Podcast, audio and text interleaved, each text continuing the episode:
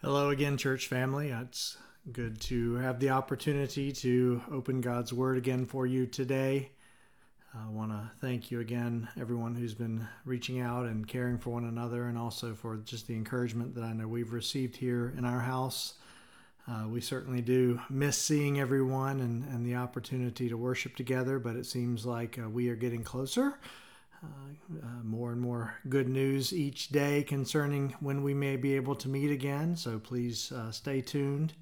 Also, just a reminder uh, an email went out with a link to a reopening survey that we would like for you to take. If you have not done so already, please see to that. It'll only take you a couple of minutes, just six questions.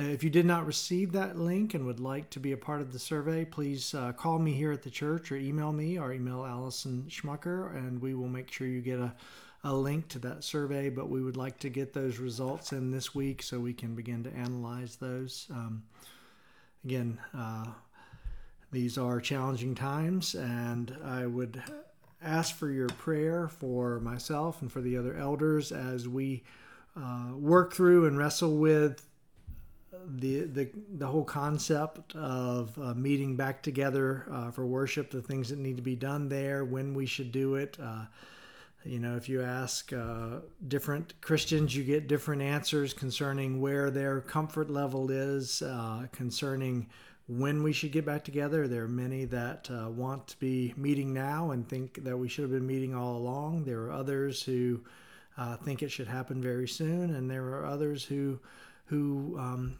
simply don't think it's time yet, and the, and safety should dictate that we wait even longer before meeting together. And so, uh, the elders are aware of these different perspectives, and we are trying to be wise as we meet and pray together uh, concerning when would be best for the church to get back together. So we ask for your patience and for your prayers as we work through this, and also uh, just keep checking your inbox. I'm sure you will be receiving more information from us as it uh, as more news comes out uh, concerning where the governor and also the president stand on all this. Uh, so we thank you for your prayers. Uh, today we continue our study of Second Corinthians. Today we find ourselves in Second Corinthians chapter 10, uh, verses 1 through 6. I'm going to read those for you now, and we are going to jump right in today. Second Corinthians chapter 10, beginning at verse 1. I, Paul, myself entreat you, by the meekness and gentleness of Christ, I, who am humble when face to face with you, but bold toward you when I am away. I beg of you that when I am present, I may not have to show the boldness with such confidence as I count on showing against some who suspect us of walking according to the flesh. For though we walk in the flesh, we are not waging war according to the flesh. For the weapons of our warfare are not of the flesh, but have divine power to destroy strongholds. We destroy arguments and every lofty opinion raised against the knowledge of God, and take every thought captive to obey Christ, being ready to punish every disobedience when your obedience is complete. Let's pray together. Lord, I do want to thank you uh, for this study and for the things that you have uh, shown us from your word. Lord, thank you for the life and ministry of the Apostle Paul and his faithfulness. Lord, thank you for your work of grace in the church of Corinth, and Lord, the hope that it gives us of, of the grace that you offer to us as well.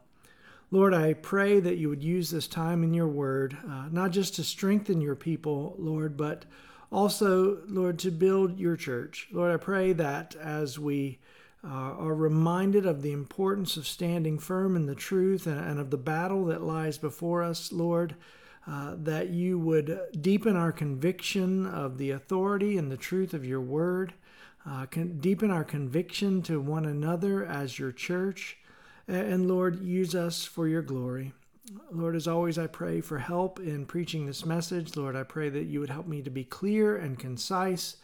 Lord, help your people to hear and be blessed. And Lord, I pray that the work of your Spirit in our lives would result in eternal fruit for your glory. and for our good. I ask in Jesus' name. Amen. Now, I'm going to begin on, on a little bit of a somber note uh, with my opening illustration today. I want to refer back to uh, history, uh, something that happened uh, in what shouldn't seem like that long ago, but unfortunately it does as the year go, years go by. Uh, but uh, back in 1982, in the uh, city of Chicago and the surrounding area, there was a, a, scary event that took place that really began to uh, to shake our nation, and that was the Tylenol poisonings of 1982. Now, if you were um, old enough to remember that, I, am sure that probably brings back some memories. Uh, uh for you. Uh, for me, I was an 11 year old, and uh, this was one of those events in life that really opened my eyes uh, a little bit more uh, to this the danger of the world that we live in and I can remember as news began to spread of of, of people who were getting sick and, and ultimately losing their lives because they had taken Tylenol thinking they were getting medicine but instead were getting uh, potassium cyanide. Uh, I can remember the fear that, that was in our house, even though the uh, the affected people were in the Chicago area. Um, I can remember my parents uh, coming home and getting rid of uh, all the Tylenol in the house, and I know that happened in other homes as well, because people just did not know the scope of uh, of the Tylenol that had been contaminated by uh, an individual who still uh, has not been caught to this day. Um, the, the, the, the problem was that uh, the cyanide, uh, once injected into the capsules that were uh, then put back on the shelves, was that uh, you, there was no way to really tell whether a, a capsule had been tainted or not. And so this was uh, a very scary time. In fact, it, it was such a, a, a major crisis in America that, that it has literally changed the way we take over the counter medication today. Um, uh, the, the fact that we have such a hard time getting into new packages of medicine when we buy them at the store is, is due in large part to these events that, that took place. Um, poison is deadly. And the problem with poison is that often it is indistinguishable, uh, at least at first, from uh, the, the things that might be good for us, as was the case uh, in the Tylenol um, scare uh, back in 1982. Again, that's kind of a heavy way to begin, but uh, I think it really captures uh, the, this idea, the, the, the reality of the danger of poison really captures the uh, reality of the danger of false teaching in the church. Oftentimes it, it sounds good or, or it's mingled with truth, uh, but the ultimate result of the falsehood is that um, you know it, it, poisons the, the faith of sincere believers it blinds the eyes of uh, those who, may not yet believe uh, and uh, perverts their understanding of the gospel and it is something that uh, the church must be on guard against. One of the things that we see uh, clearly in our passage today is that uh, Paul lays a good bit of the responsibility for the health of the church at the feet of the Corinthians themselves. They were the church. They were the ones who were who were there, who were living it out. Paul was traveling around the known world, preaching the gospel and, and, and building the church.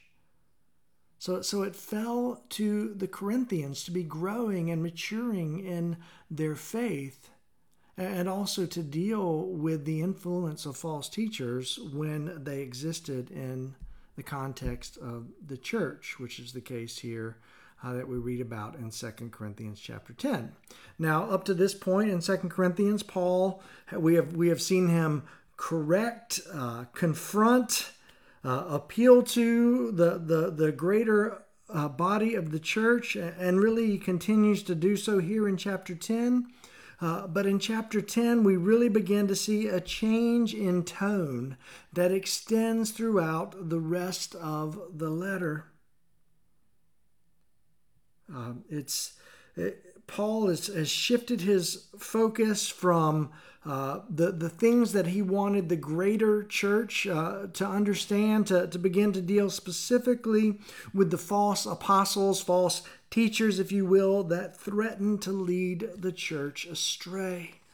Uh, so these next three chapters are, are, are going to be very important and, and they deal very clearly with the danger of false teacher teaching and and Paul gives us a model as how we are to uh, to deal with false teaching today as well. Now in dealing with these false teachers Paul is prepared to go to war in defense of the gospel and in defense of the church. He's not just defending his own authority. He recognizes that as his authority is attacked, that that's affecting their view of his teaching that, that that's affecting the health of the church it's affecting their the, the trustworthiness of the gospel in the eyes of the corinthians so so paul recognizes that this is not something to mess around with it is it is time to go to war in paul's mind and as we work through verses 1 through 6 in chapter 10 we'll, we'll do so under two main points that deal with this idea of this war that, that Paul is declaring on the false teachers in Corinth.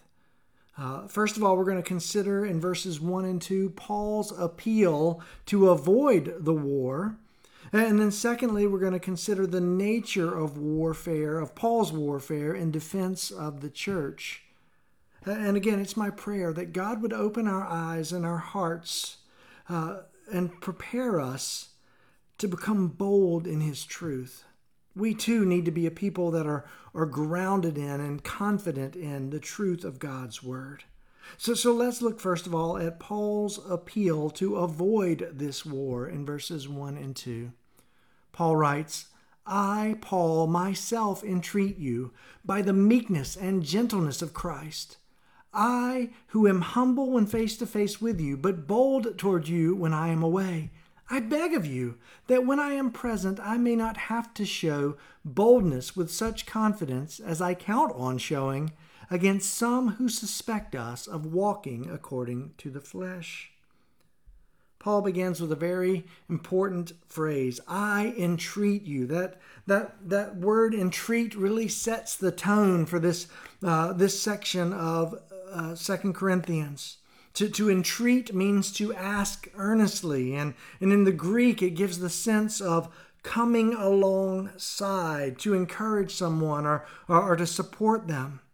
And what we see here is Paul reaching out to, to the greater body of the church, those whom he had personally ministered to, and he's appealing to them to take action for the, for the health of the church. He says, I entreat you by the meekness and the gentleness of Christ. Now, meekness and gentleness were, were not qualities that, that the false teachers displayed.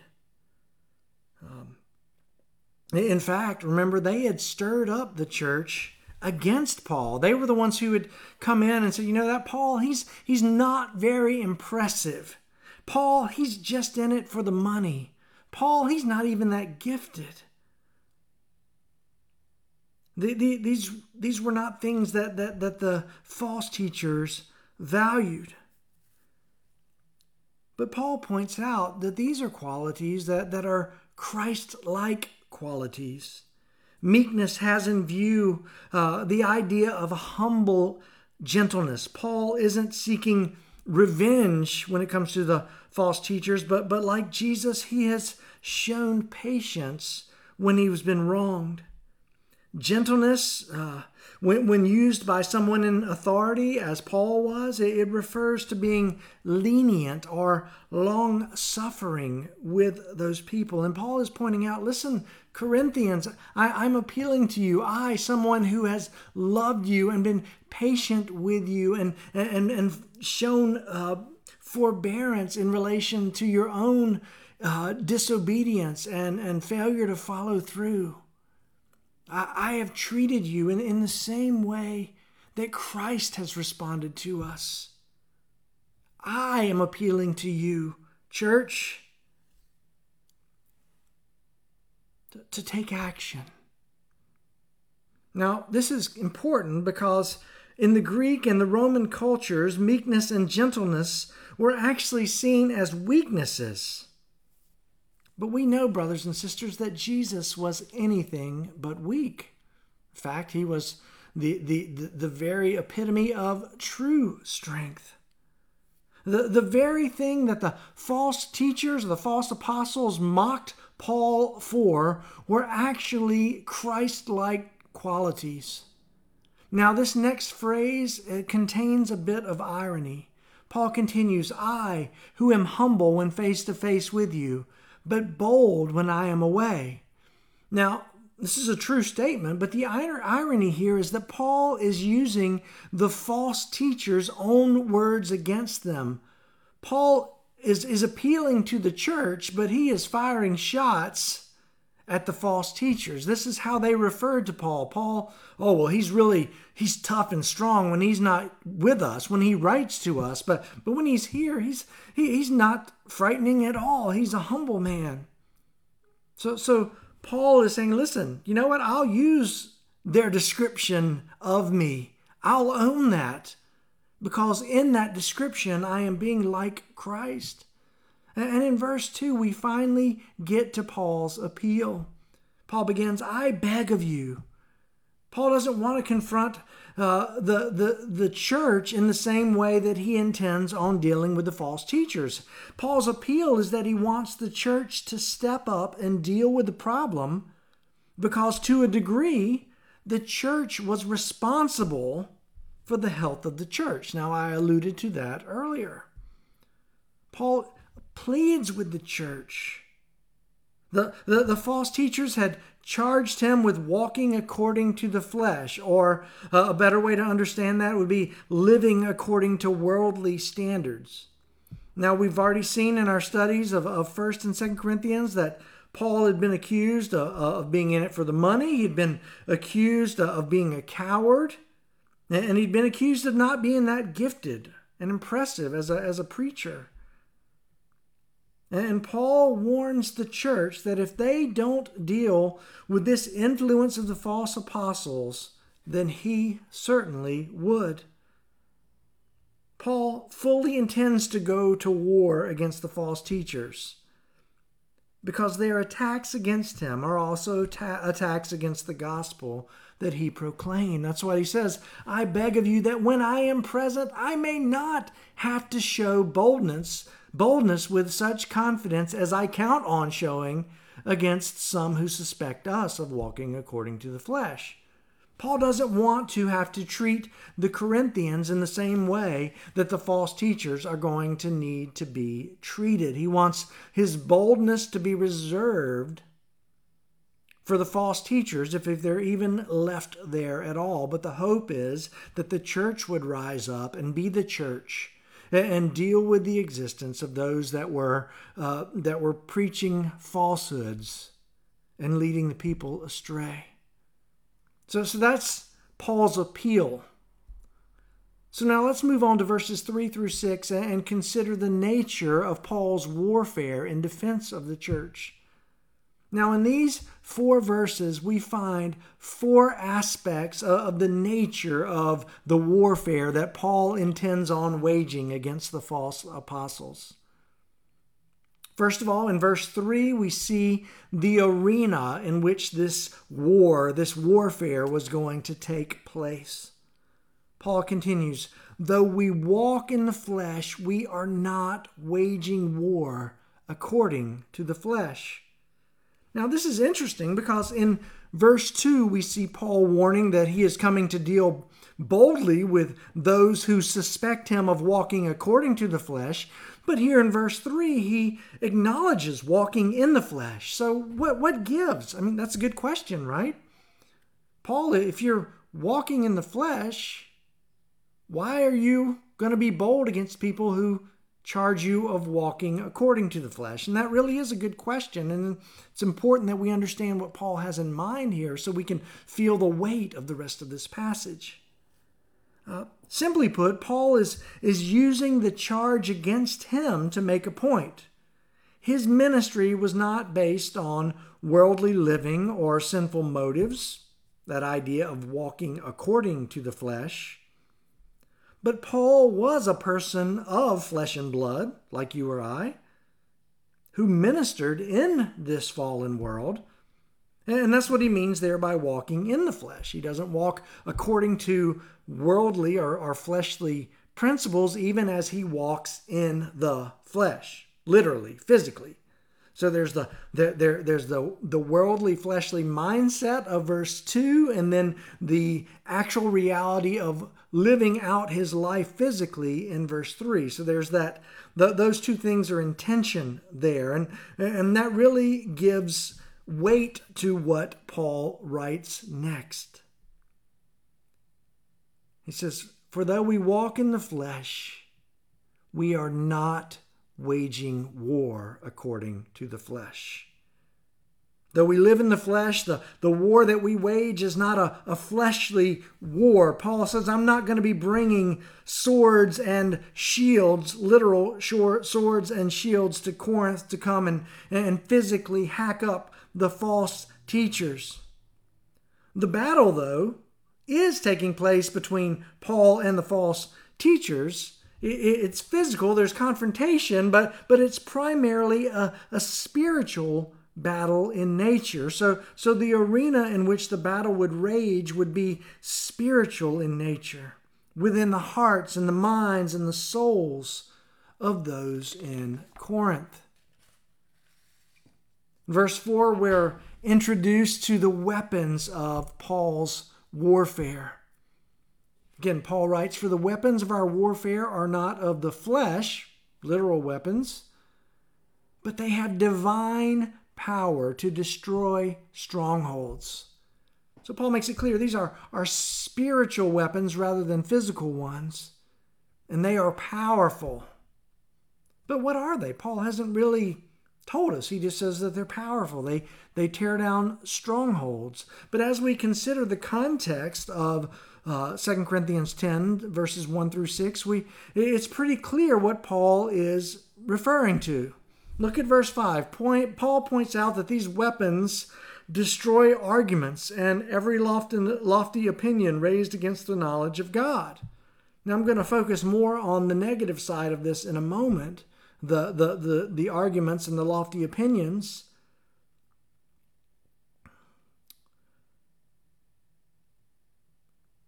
But we see that, that, that we are at war, and Paul was at war against falsehood, lies, things that were being taught that were untrue and that were misleading the church. So, how do we fight lies? With the truth, right? In this case, it's the spirit inspired Word of God. The, the battle was one that would be entered into prayerfully and in full dependence on the Spirit of God to be at work. But the weapon that Paul would wield in battle would be the truth, the Word of God. And the same is true for us.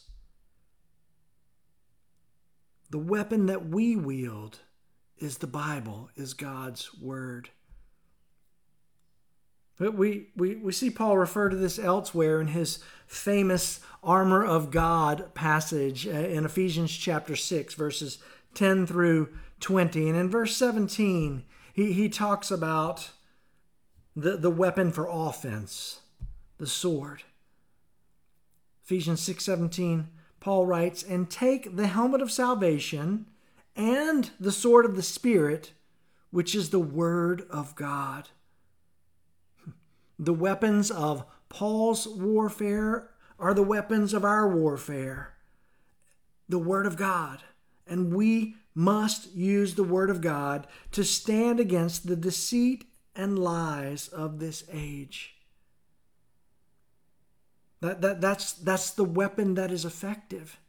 If not, we, we will be caught up in, in the in the philosophies of this world and, and swept away by them and, and have our faith weakened. Those that truly believe and, and those that may be affiliated with the church but their faith not sincere may never come to the truth if they are continually distracted and deceived by things that are not true especially when those things are being promoted in the context of the church. these are life and death issues, brothers and sisters. In verse 5, we, we are introduced to the enemies in warfare. Paul continues We destroy arguments and every lofty opinion raised against the knowledge of God, and take every thought captive to obey Christ. Now, if our weapons are spirit empowered words of uh, the spirit empowered words of God, uh, our enemies are, are the deceit and the arrogance and even the deceivers that keep people from the truth and from the God of truth. You know, actually, we, we actually find our first enemy in verse 4, where we see that word strongholds. Paul says, For the weapons of our warfare are not flesh, but have divine power to destroy strongholds. As you look at, at this whole section, verses 3 through 6, we see that these verses are filled with war imagery, battle imagery. And in verses 4 and 5, Paul is describing this war as if he is uh, an invading army that is laying siege to a city and taking it over in battle. Now, in ancient times, the fortified cities would have walls and barriers that surrounded it, and these were referred to as the strongholds. They were designed to keep the enemy out. And in Paul's war, this spiritual war against the lies and the deceit of the false teachers, these strongholds were the, the teaching uh, teachings of the false apostles that, that, that seemed plausible, even irrefutable to the church, and had led many of the Corinthians astray. So Paul comes in and says, Listen, I'm coming and I'm coming boldly because the truth that I bring is going to lay waste to, to these strongholds that these false apostles have, have set up in the context of the church. I'm bringing the divine truth, and these things will be destroyed. Now, once the strongholds of a city were, were breached and destroyed, the, the next step would be to take the high ground, the, the, tire, the towers in, in the city to ensure that no enemy left behind could, could, could take pot shots at them or, or have a tactical advantage by being above them. And so once the strongholds were breached, they would immediately go in and would seek to take the high places so that they would have the tactical advantage over the city. And in Paul's war, this spiritual war with the false teachers, the, the higher ground were, were, were the arguments and every lofty opinion that had been raised against the knowledge of God. Listen, brothers and sisters, to truly know God, we must be humble. The truth of God's word does humble us, does it not? And it exalts God. But the false apostles and the Corinthians were a proud people. Think back uh, to what we've studied in both 1st and 2nd Corinthians. Paul writes to humble them. Pride puffs up. But before God, brothers and sisters, we need to be brought low. The, the final act in taking a city would be the taking of captives.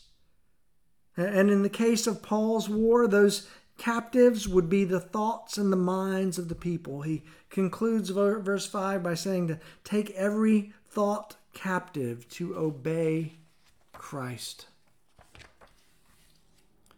Now, the arguments and lofty opinions and thoughts in verses verse 5 are, are the ways that sin and ignorance cloud our understanding of God and His Word. And it's the Word of God that sets people free and exposes the lies while revealing the truth. And, brothers and sisters, it's not just the Corinthians who need their hearts and minds taken captive by the truth of God's Word.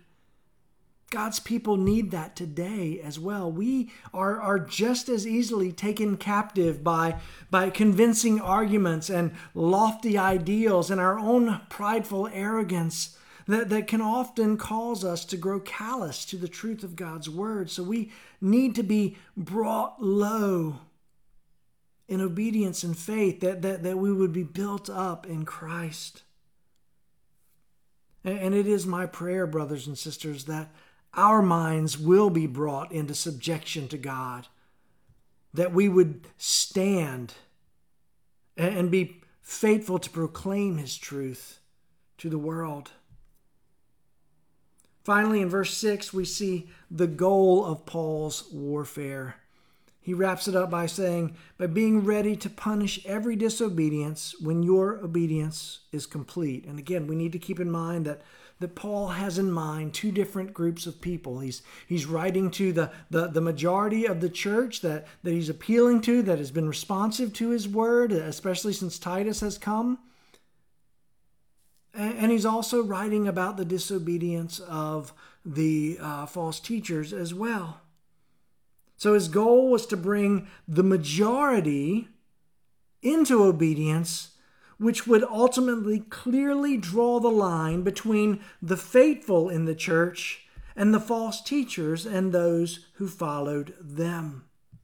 So this statement, he, I, I want to, I'm going to punish every disobedience that of the false teachers, when your obedience is complete, when you all have brought yourself in line to, to what is true and what is right in God's sight, when your obedience is complete, I will be there and be and will be ready to deal with the disobedience of the false teachers.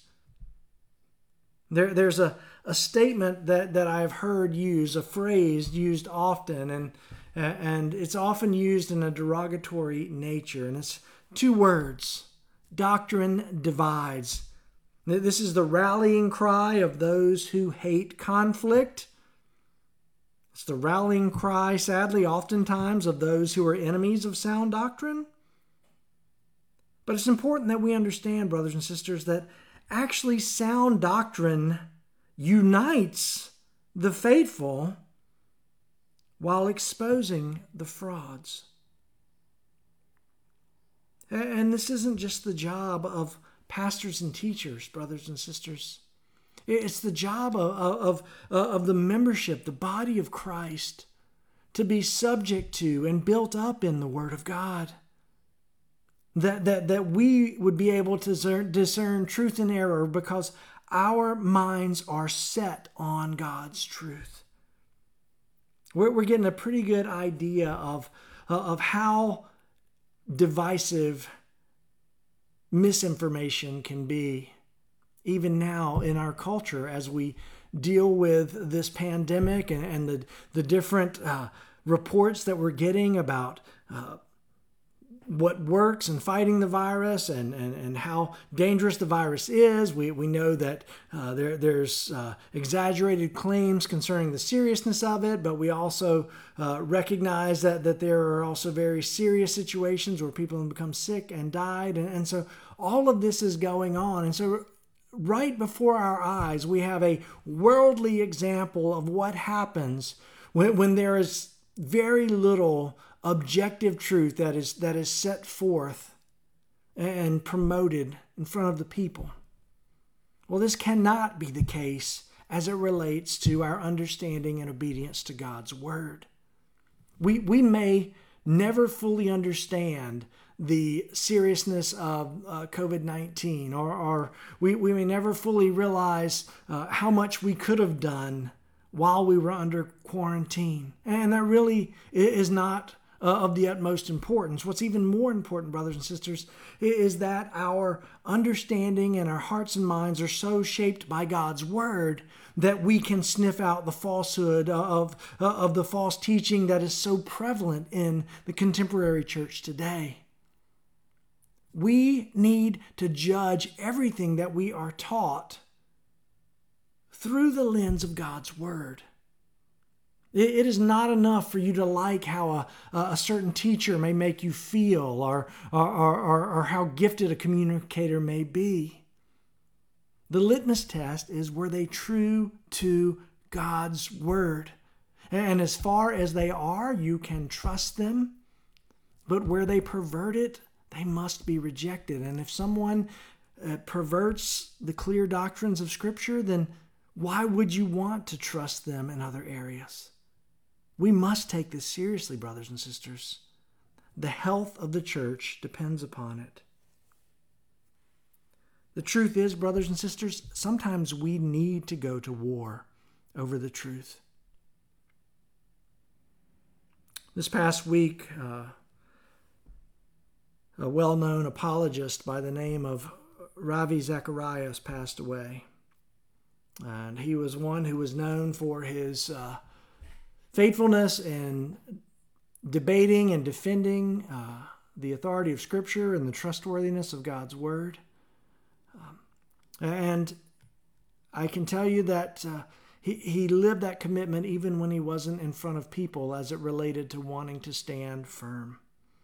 There, there's a true story, I know it's true, uh, uh, of the fact that once uh, he was asked to speak and, and be on stage with a number of speakers in an event that was not a debate.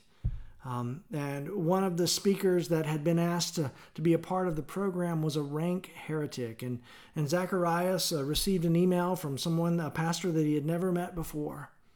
And uh, they read it and they did the research and they realized that it was true, that they could not share a stage with this person if it was not to be a debate about what was true and what was not. That he could not give the impression that he somehow supported the ministry of this well known false teacher. And it was more important to him to be numbered uh, uh, among those who would be faithful and not give cause for stumbling in the church and, and standing for truth uh, than, than it was to stay true and get a paycheck. He was true to what mattered most. And that's a way that we can follow that example as well, even if the majority of Christianity never knows who we are. Honoring the truth must be a key conviction in our lives.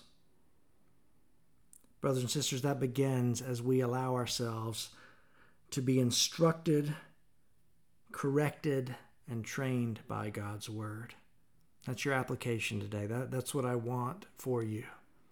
Understand the importance, Christian, of you each day submitting yourself to and growing in God's Word. May God help us to be faithful to, to read His Word, not, not in a legalistic ways, but so that we will know Him more fully and that we will be able to stand firm in this world that is filled with deceitful devils that pervert the truth of God's Word. Let us pray together. Lord, I thank you for this call from the Apostle Paul to stand firm and to stand in the truth. Lord, to have your word be the weapon that we wield in this world of, of deceit as we seek to honor you in all that we do. And I pray, Lord, that you would raise up your church for that purpose. Lord, that we would be loving and honest and bold as we seek to care for those who are inside and outside the church that you would be glorified among us. And I pray this in Jesus' name. Amen.